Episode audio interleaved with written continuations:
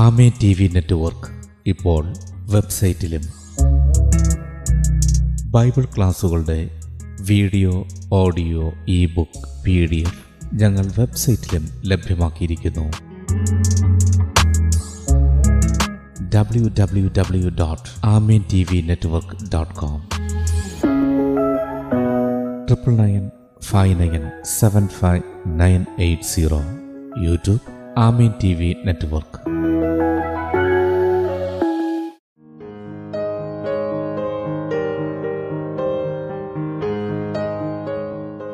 Kummallur Maranatha gospel mission ഒരുക്കുന്ന നാനൂറ്റി ഇരുപത്തിരണ്ടാമത്തെ ബൈബിൾ സ്റ്റഡിയിലേക്ക് ഏവർക്കും സ്വാഗതം.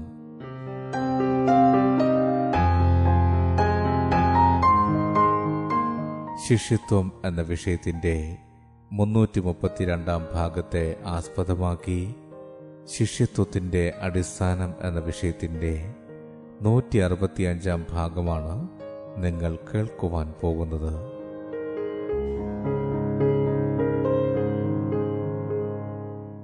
ക്ലാസുകൾ എടുക്കുന്നത് brother Sunil Kumar C G.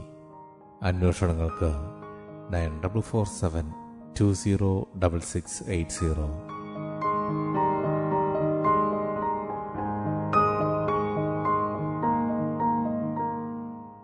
ഈ ക്ലാസുകളുടെ video audio e book P D F എന്നിവ വെബ്സൈറ്റിലും യൂട്യൂബിലും ലഭ്യമാണ്. W W W dot Amen T V network dot com. Contact triple nine five nine seven five nine eight zero.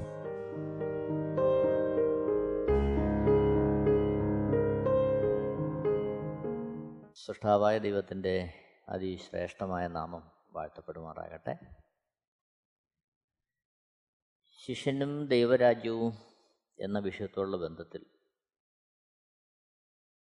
സ്വർഗസ്ഥനായ പിതാവ് എന്ന വിഷയമാണ് ഇവിടെ വിചിന്തനം ചെയ്യുവാൻ കർത്താവിൽ ആഗ്രഹിക്കുന്നത്. മത്തായ സുവിശേഷം അഞ്ചാമത്തെ അധ്യയം ഇരുപതാമത്തെ വാക്യം. മത്തായ സുവിശേഷം അഞ്ചാമത്തെ അധ്യയം ഇരുപതാമത്തെ വാക്യം. നിങ്ങളുടെ നീതി ശാസ്ത്രിമാരുടെയും പരീശന്മാരുടെയും നീതിയെ കവിയുന്നില്ലെങ്കിൽ നിങ്ങൾക്ക് സ്വർഗരാജ്യത്തിൽ കടക്കയില്ല എന്ന് ഞാൻ നിങ്ങളോട് പറയുന്നു. അതിനുള്ള ബന്ധത്തിൽ മത്തായ സുവിശേഷം ഇരുപത്തി മൂന്നാമത്തെ അധ്യയത്തിൽ പരീശന്മാരുടെ സ്വഭാവത്തെക്കുറിച്ച് യേശു ക്രിസ്തു വിവരിക്കുകയാണ്. മത്തായ സുവിശേഷം ഇരുപത്തി മൂന്നാമത്തെ അധ്യയം ഒമ്പതാമത്തെ വാക്യം. ഭൂമിയിൽ ആരെയും പിതാവെന്ന് വിളിക്കരുത്. ഒരുത്തിനത്രയേ നിങ്ങളുടെ പിതാവ് സ്വർഗസ്ഥൻ തന്നെ. വളരെ തെറ്റിദ്ധാരണ ഉളവാക്കാവുന്നൊരു പ്രസ്താവനയാണിത്. ഭൂമിയിൽ ആരെയും നമ്മൾ പിതാവെന്ന് വിളിക്കരുത്. ദൈവത്തെ മാത്രമേ പിതാവെന്ന് വിളിക്കാവൂ. അപ്പോൾ ന്യായമായ ഒരു ചോദ്യം നമ്മുടെ ചിന്തയിൽ ഉയരാവുന്നതാണ്. അങ്ങനെയെങ്കിൽ നമ്മുടെ അമ്മയപ്പന്മാരെ ആ നിലയിൽ അപ്പനെന്ന് വിളിക്കുന്നത് തെറ്റുണ്ടോ? അമ്മയെന്ന് വിളിക്കുന്നത് തെറ്റുണ്ടോ? എന്നൊക്കെ ഒരു ചിന്ത നമ്മുടെ മനസ്സിൽ ഉളകാവുന്നതാണ് എന്നാൽ യേശുക്രിസ്തു ഈ ഒരു കാര്യം പറയുമ്പോൾ അവിടുന്ന് ഉദ്ദേശിക്കുന്നത് സമ്പൂർണമായ ദൈവരാജ്യത്തിന്റെ അനുഭവത്തിലും ദൈവാശ്രയത്തിലും സ്വർഗസ്ഥനായ ദൈവം തന്നെ നമ്മുടെ രാജാവായും കർത്താവായും പിതാവായും നമ്മെ നടത്തുന്ന തരത്തിൽ സമ്പൂർണമായ ഒരാശ്രയം ദൈവത്തിൽ ഉണ്ടാകണം എന്നതാണ്. അത് നമ്മെ സംബന്ധിച്ച് മാത്രമല്ല യേശുവിനെ രക്ഷകനും കർത്താവും പാപമോചകനുമായി സ്വീകരിച്ചിരിക്കുന്ന നമ്മുടെ മാതാപിതാക്കളും മുതിർന്നവരും കർത്താവിനെ അറിഞ്ഞ എല്ലാവരും ഒരേപോലെ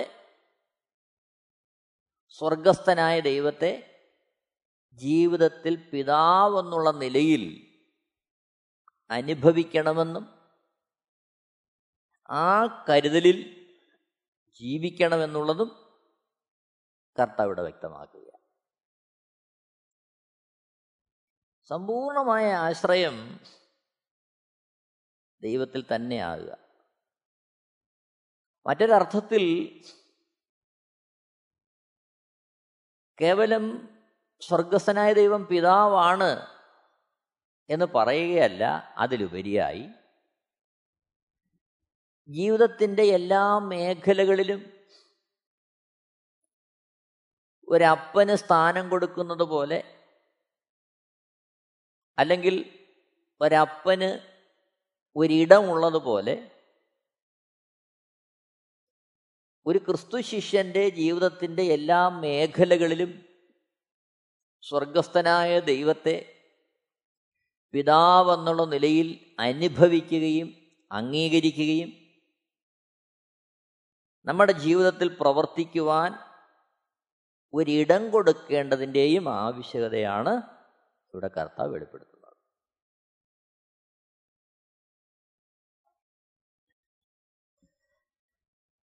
പഴയ നിയമകാലത്ത് അതായത് യേശു ക്രിസ്തുവും മനുഷ്യരും എടുത്ത് ഭൂമിയിലേക്ക് വരുന്നതിന് മുമ്പ് ഒരു മനുഷ്യനും ദൈവത്തെ പിതാവേ എന്ന് അഭിസംബോധന ചെയ്തതായിട്ട് കാണുന്നില്ല.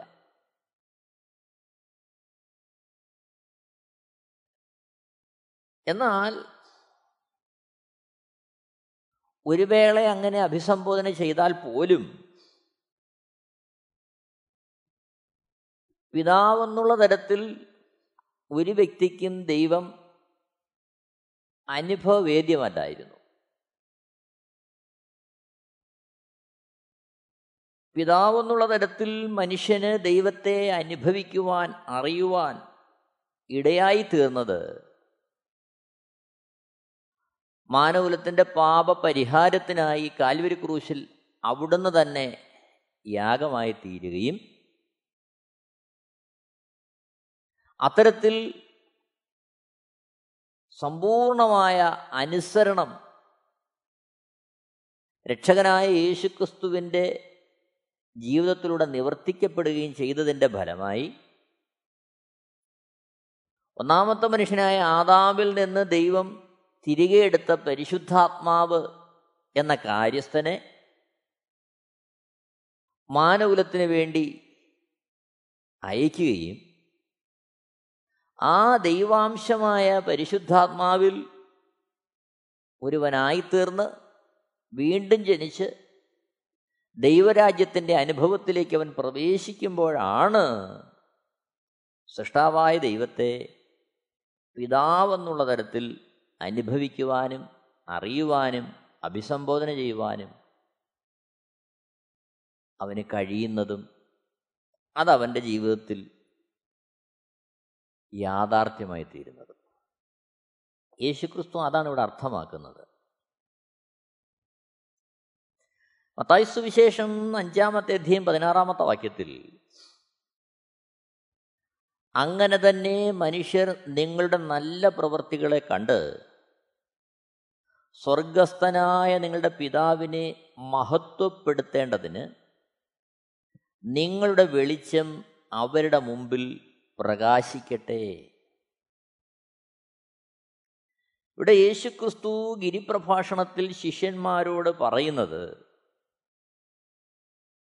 സ്വർഗസ്ഥനായ നിങ്ങളുടെ പിതാവിനെ മഹത്വപ്പെടുത്തുക. അപ്പോൾ സൃഷ്ടാവായ ദൈവം പിതാവായി മാറുന്നു. അതാണ് യേശുക്രിസ്തു ഇവിടെ പരാമർശിക്കുന്നത്. മത്തായി സുവിശേഷം അഞ്ചാമത്തെ അധ്യയം നാൽപ്പത്തി മൂന്ന് മുതൽ നാൽപ്പത്തി അഞ്ച് വരെയുള്ള വാക്യങ്ങൾ വായിക്കുമ്പോൾ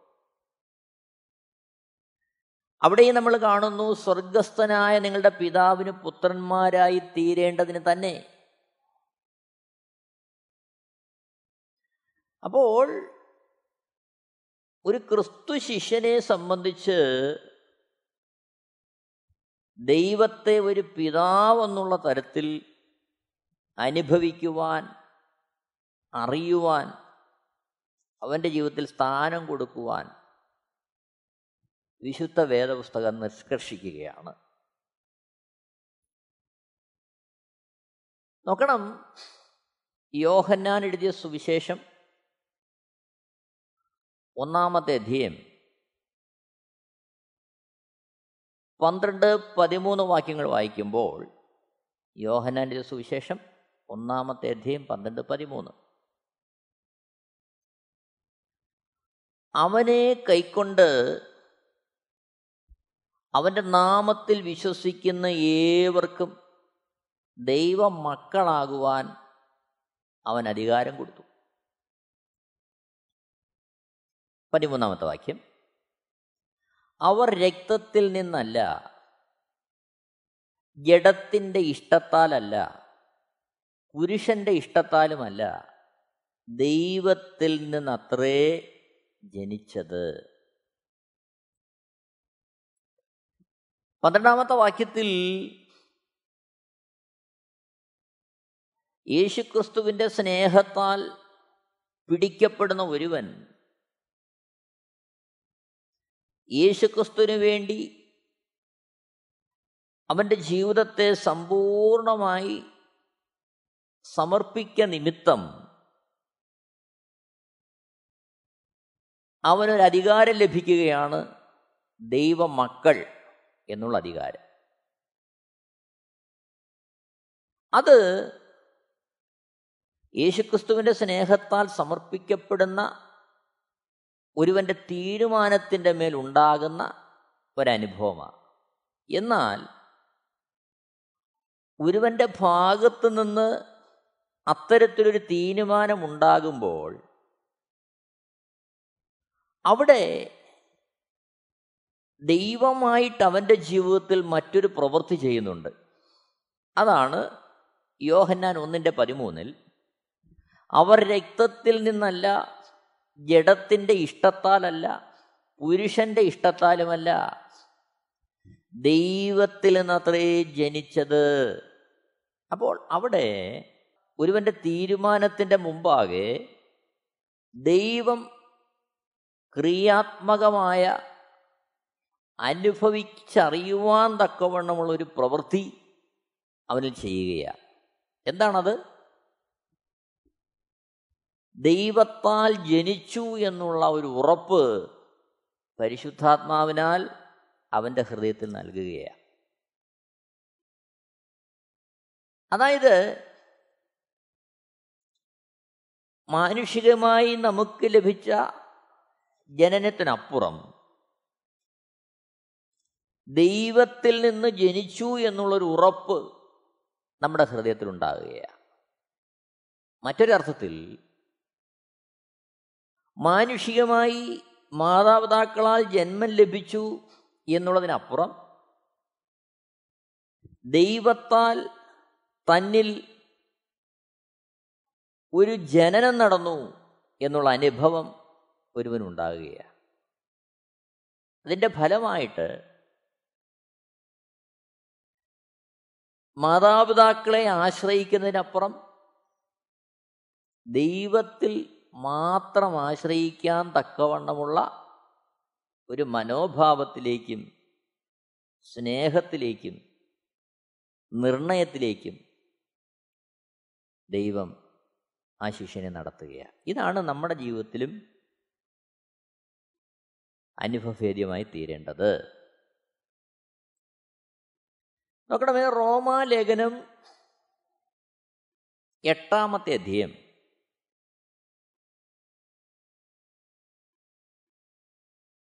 അതിന്റെ പതിനാറാമത്തെ വാക്യത്തിൽ റോമാലേഖനം എട്ടാമത്തെ അധ്യയം പതിനാറാമത്തെ വാക്യം. നാം ദൈവത്തിന്റെ മക്കളെന്ന് ആത്മാവ് താനും നമ്മുടെ ആത്മാവോട് കൂടെ സാക്ഷ്യം പറയുന്നു. അപ്പോൾ ദൈവത്തിന്റെ ആത്മാവ് നമ്മുടെ ആത്മാവോട് സാക്ഷ്യം പറയും. നാം ദൈവത്തിന്റെ മക്കളാണെന്ന്. കേവലം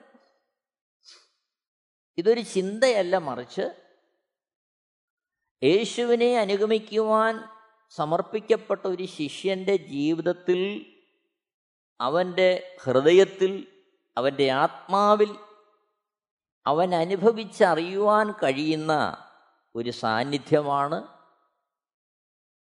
അല്ലെങ്കിൽ ഒരു സമ്പൂർണ സംരക്ഷണ ബോധമാണ് പരിശുദ്ധാത്മാവ് ഒരുവന്റെ ഉള്ളിൽ തരുന്നത്. അതായത് അവൻ ദൈവത്തിന്റെ മകനോ മകളോ ആയി തീർന്നു എന്നുള്ള ഉറപ്പ്. നോക്കണമേ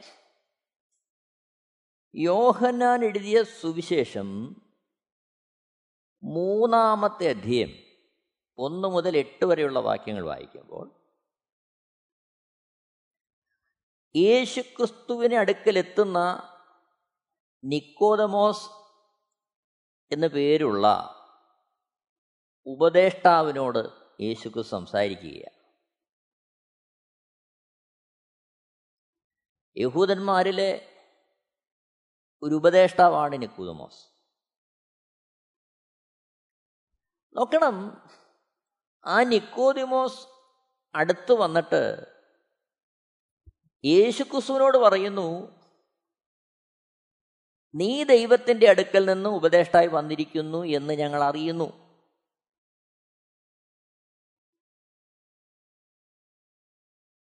യഹൂദന്മാരുടെ ഒരു പ്രമാണിയാണ് ആര്? ഈ നിക്കോദമോസ്. എന്നാൽ യേശുക്രിസ്തു നിക്കോദിമോസിനോട് പറയുന്നത് മൂന്നാമത്തെ വാക്യത്തിൽ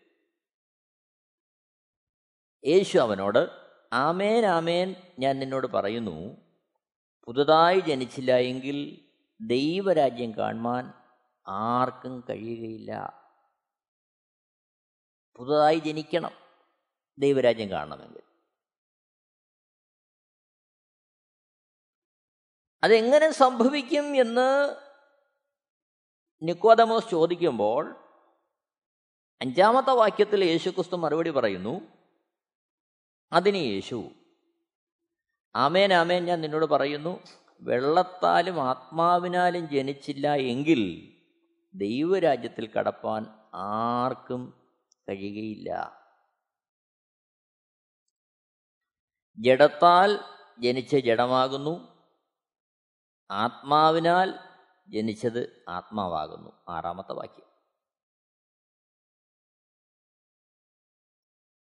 നോക്കണം ഏഴാമത്തെ വാക്യത്തിലേക്ക് വരുമ്പോൾ നിങ്ങൾ പുതുതായി ജനിക്കണം എന്ന് ഞാൻ നിന്നോട് പറയാൽ ആശ്ചര്യപ്പെടരുത്. അപ്പോൾ യഹൂദന്മാരുടെ പ്രമാണിയായ നിക്കോദമോസിനോട് യേശുക്രിസ്തു പറയുന്നു പുതുതായി ജനിക്കുന്ന ഒരു അനുഭവത്തിലേക്ക് ഒരുവൻ മാറണം. ദൈവത്തിൽ ജനിക്കണം. ആത്മാവിനാൽ ജനിക്കണം. ഒന്ന് പത്രോസ് ഒന്നാമത്തെ ഇരുപത്തിമൂന്നാമത്തെ വാക്യത്തിൽ ഒന്ന് പത്രോസ് ഒന്നിന്റെ ഇരുപത്തിമൂന്ന് കെടുന്ന ബീജത്താലല്ല. കെടാത്തതിനാൽ ജീവനുള്ളതും നിലനിൽക്കുന്നതുമായ ദൈവവചനത്താൽ തന്നെ നിങ്ങൾ വീണ്ടും ജനിച്ചിരിക്കുന്നു. അപ്പോൾ കെടാത്ത നിലനിൽക്കുന്ന ദൈവവചനത്താലും അതിലൂടെ ദൈവാത്മാവിനാലും ഒരുവൻ വീണ്ടും ജനിക്കുമ്പോൾ അവൻ അഖിലാണ്ടത്തെ ചമച്ച ദൈവം അവന്റെ പിതാവായി മാറുകയാണ്. ദൈവം പിതാവായി മാറുന്നു. അത് കേവലം ഒരറിവല്ല അതൊരനുഭവമാണ്. ആക്ഷരികമായി നാം നമ്മുടെ അമ്മയപ്പന്മാരുടെ സാന്നിധ്യം അനുഭവിക്കുന്നത് പോലെ ജീവിതത്തിന്റെ സമസ്ത മേഖലകളിലും സൃഷ്ടാവായ ദൈവത്തിന്റെ പിതാവെന്നുള്ള സാന്നിധ്യം രുചിച്ചറിയുന്ന അനുഭവിച്ചറിയുന്ന ഒരവസ്ഥ.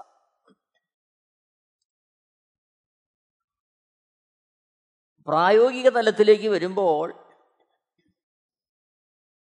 ഒരു പുതിയ സൃഷ്ടിയാകുകയാണ് പുതിയ സൃഷ്ടി. ആ ഒരു പുതിയ സൃഷ്ടി ദൈവത്തെ പിതാവെന്നുള്ള തരത്തിൽ അനുഭവിച്ചറിയുന്ന അവസ്ഥ. കുരിന്തിർക്കെഴുതിയ രണ്ടാമത്തെ ലേഖനം അഞ്ചാമത്തെ അധ്യയം പതിനാലാമത്തെ വാക്യം മുതൽ വായിക്കുമ്പോൾ രണ്ട് കുരിന്തിർ അഞ്ചാമത്തെ അധ്യയം പതിനാലാമത്തെ വാക്യം. ക്രിസ്തുവിന്റെ സ്നേഹം ഞങ്ങളെ നിർബന്ധിക്കുന്നു. എല്ലാവർക്കും വേണ്ടി ഒരുവൻ മരിച്ചിരിക്കെ എല്ലാവരും മരിച്ചു എന്നും. ജീവിക്കുന്നവർ ഇനി തങ്ങൾക്കായിട്ടല്ല തങ്ങൾക്ക് വേണ്ടി മരിച്ച് ഉയർത്തവനായിട്ട് തന്നെ ജീവിക്കേണ്ടതിന്. അവൻ എല്ലാവർക്കും വേണ്ടി മരിച്ചു എന്നും ഞങ്ങൾ നിർണയിച്ചിരിക്കുന്നു. പതിനാറാമത്തെ വാക്യം. ആകയാൽ ഇന്നു മുതൽ ആരെയും ജഡപ്രകാരം അറിയുന്നില്ല. ക്രിസ്തുവിനെ ജഡപ്രകാരം അറിഞ്ഞു എങ്കിലും ഇനിമേൽ അങ്ങനെ അറിയുന്നില്ല. പതിനേഴാമത്തെ വാക്യം. ഒരുത്തൻ ക്രിസ്തുവിലായാൽ അവൻ പുതിയ സൃഷ്ടിയാകുന്നു പഴയത് കഴിഞ്ഞുപോയി. ഇതാ അത് പുതുതായി തീർന്നിരിക്കുന്നു. അപ്പോൾ യേശുക്രിസ്തുവിന്റെ മരണ അടക്ക പുനരുത്ഥാനത്തോട് ഏകീഭവിച്ച് പരിശുദ്ധാത്മാവെന്ന ദാനം ലഭിക്കുന്ന ഒരുവൻ അവന്റെ ജീവിതത്തിൽ ഒരു നിർണയമുണ്ടാകുന്നു. ഞാൻ മരിക്കേണ്ട സ്ഥാനത്ത് എനിക്ക് വേണ്ടി യേശു മരിച്ചു. അതുകൊണ്ട് ഞാനും മരിച്ചു. എന്നാൽ ഇനി ഞാൻ ജീവിക്കുന്നതോ ആത്മാവിൽ ജനിച്ച് പിതാവായ ദൈവത്തിന്റെ ഇഷ്ടം ചെയ്യുവാൻ തക്കവണ്ണം ഒരു പുതിയ സൃഷ്ടിയായി ഞാൻ മാറിക്കഴിഞ്ഞു. ഇത് ഒരുവന്റെ സമർപ്പണത്തിലും അനുസരണത്തിലും അംഗീകാരത്തിലും അനുഭവത്തിലും ഒക്കെ രുചിച്ചറിയേണ്ടുന്ന ഒരനുഭവമാണ്. അവിടെ അവൻ എന്ത് ചെയ്യുക പുതിയ സൃഷ്ടിയാകുകയാണ്. ലൂക്കോസ് എഴുതിയ സുവിശേഷം പതിനെട്ടാമത്തെ അധ്യയം പതിനഞ്ചുമുള്ള വാക്യങ്ങൾ വായിക്കുമ്പോൾ യേശുവിന്റെ അടുക്കിലേക്ക് വരുന്ന ശിശുക്കളെ ശിഷ്യന്മാർ തടയാൻ ശ്രമിക്കുകയാണ്. ലൂക്കോസ് എഴുതിയ സുവിശേഷം പതിനെട്ടാമത്തെ അധ്യയം പതിനാറ് പതിനേഴ് വാക്യങ്ങളിൽ യേശുവോ അവരെ അരികത്ത് വിളിച്ചു. പൈതങ്ങളെ എന്റെ അടുക്കൽ വരുവാൻ വിടുവിൻ. അവരെ തടുക്കരുത്. ദൈവരാജ്യം ഇങ്ങനെയുള്ളവരുടേത് ആകുന്നു. പതിനേഴാമത്തെ വാക്യത്തിൽ ദൈവരാജ്യത്തെ ശിശു എന്ന പോലെ കൈക്കൊള്ളാത്തവൻ ആരും ഒരു നാളും അതിൽ കടക്കയില്ല എന്ന് ഞാൻ സത്യമായിട്ട് നിങ്ങളോട് പറയുന്നു എന്ന് പറഞ്ഞു. അപ്പോൾ ദൈവരാജ്യത്തെ ശിശു എന്ന പോലെ കൈക്കൊള്ളാത്തവൻ. എന്ന് പറയുമ്പോൾ ദൈവത്തിന്റെ സമ്പൂർണ അധികാരത്തെ ദൈവത്തിന്റെ പിതാവെന്നുള്ള സ്ഥാനത്തെ അംഗീകരിച്ച് ഉൾക്കൊണ്ട് അനുഭവിച്ച് ഒരു ശിശുവെന്ന പോലെ ദൈവസന്നിധിയിൽ ആയിരിക്കാത്ത ഒരുവനും ഒരു നാളും അതിൽ കടക്കയില്ലെന്ന കർത്താവ് പറയുന്നത് അപ്പോൾ ഒരു ചിന്താവിഷയം എന്നുള്ളതിലുപരിയായി ഒരു പ്രസംഗ വിഷയം എന്നുള്ളതിനുപരിയായി ദൈവത്തെ പിതാവെന്നുള്ള നിലയിൽ അനുഭവിച്ചറിയേണ്ടതിന്റെ ആവശ്യകതയെ യേശു കർത്താവ് ഇവിടെ വിവരിക്കുകയാണ്. നോക്കണം അത്തരത്തിൽ ദൈവം പിതാവായി തീരുന്ന ഒരുവന്റെ അനുഭവം യോഹന്നാൻ എഴുതിയ സുവിശേഷം മൂന്നാമത്തെ അധ്യയം അതിന്റെ എട്ടാമത്തെ വാക്യത്തിൽ കാണുന്നു. യോഹന്നാൻ എഴുതിയ സുവിശേഷം മൂന്നാമത്തെ അധ്യയം അതിന്റെ എട്ടാമത്തെ വാക്യം. കാറ്റ് ഇഷ്ടമുള്ളയിടത്ത് ഊതുന്നു അതിന്റെ ശബ്ദം നീ കേൾക്കുന്നു. എങ്കിലും അതെവിടെ നിന്ന് വരുന്നു എന്നും എവിടേക്ക് പോകുന്നു എന്നും അറിയുന്നില്ല. ആത്മാവിനാൽ ജനിച്ചവനെല്ലാം അതുപോലെ ആകുന്നു എന്നുത്തരം പറഞ്ഞു. ശ്രദ്ധിക്കണമേ. ആത്മാവിനാൽ ജനിച്ച ദൈവവചനത്താൽ ജനിച്ച ഒരുവൻ സ്വർഗസ്ഥനായ ദൈവത്തെ പിതാവെന്നുള്ള അനുഭവത്തിൽ അവൻ അടുത്തറിഞ്ഞ് ജീവിക്കുമ്പോൾ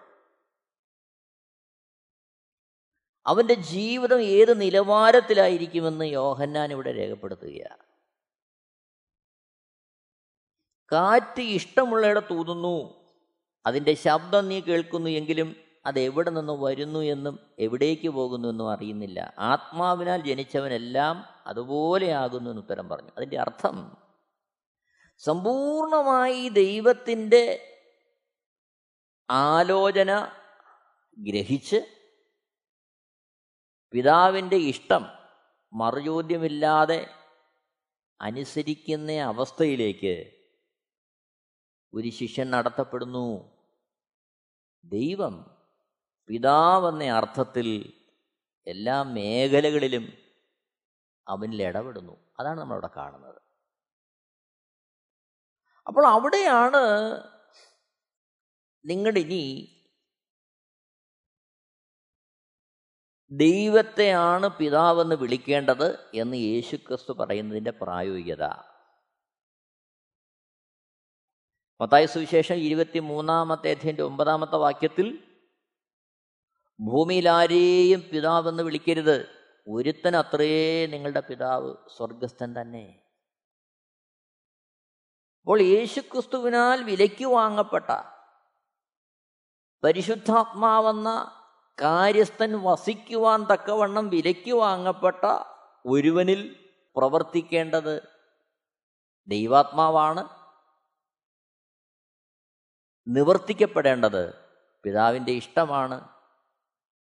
അത് ചെയ്യുവാൻ നമ്മെ സഹായിക്കുന്നത് പിതാവായ ദൈവമാണ്. അവിടെയാണ് ദൈവത്തെ നാം പിതാവ് എന്നുള്ള തരത്തിൽ അനുഭവിച്ചറിയുന്നതിന്റെ മനോഹരത്വം അനുഭവിക്കാൻ കഴിയുന്നത്. എന്നെ കേൾക്കുന്ന പ്രിയരെ ദൈവകരങ്ങളിലേക്ക് നമ്മളെ സമർപ്പിക്കാം. ദൈവം എല്ലാവരെയും ധാരാളമായിട്ട് അനുഗ്രഹിക്കുമാറാകട്ടെ. ദൈവത്തിന്റെ ശ്രേഷ്ഠമായ നാമം മഹത്വപ്പെടുമാറാകട്ടെ. Amen Amen T V network Christian internet channel സുവിശേഷീകരണത്തിന്റെ വ്യത്യസ്ത മുഖം തേടിയുള്ള യാത്ര YouTube and Facebook Amen T V network Trivandrum Kerala. ഞങ്ങളുടെ വിലാസം Maranatha gospel ministries Marankuzhi Kummallur P O Kollam. ആറ് ഒൻപത് ഒന്ന് അഞ്ച് ഏഴ് മൂന്ന്. അന്വേഷണങ്ങൾക്ക് nine double four seven. Two zero double six eight zero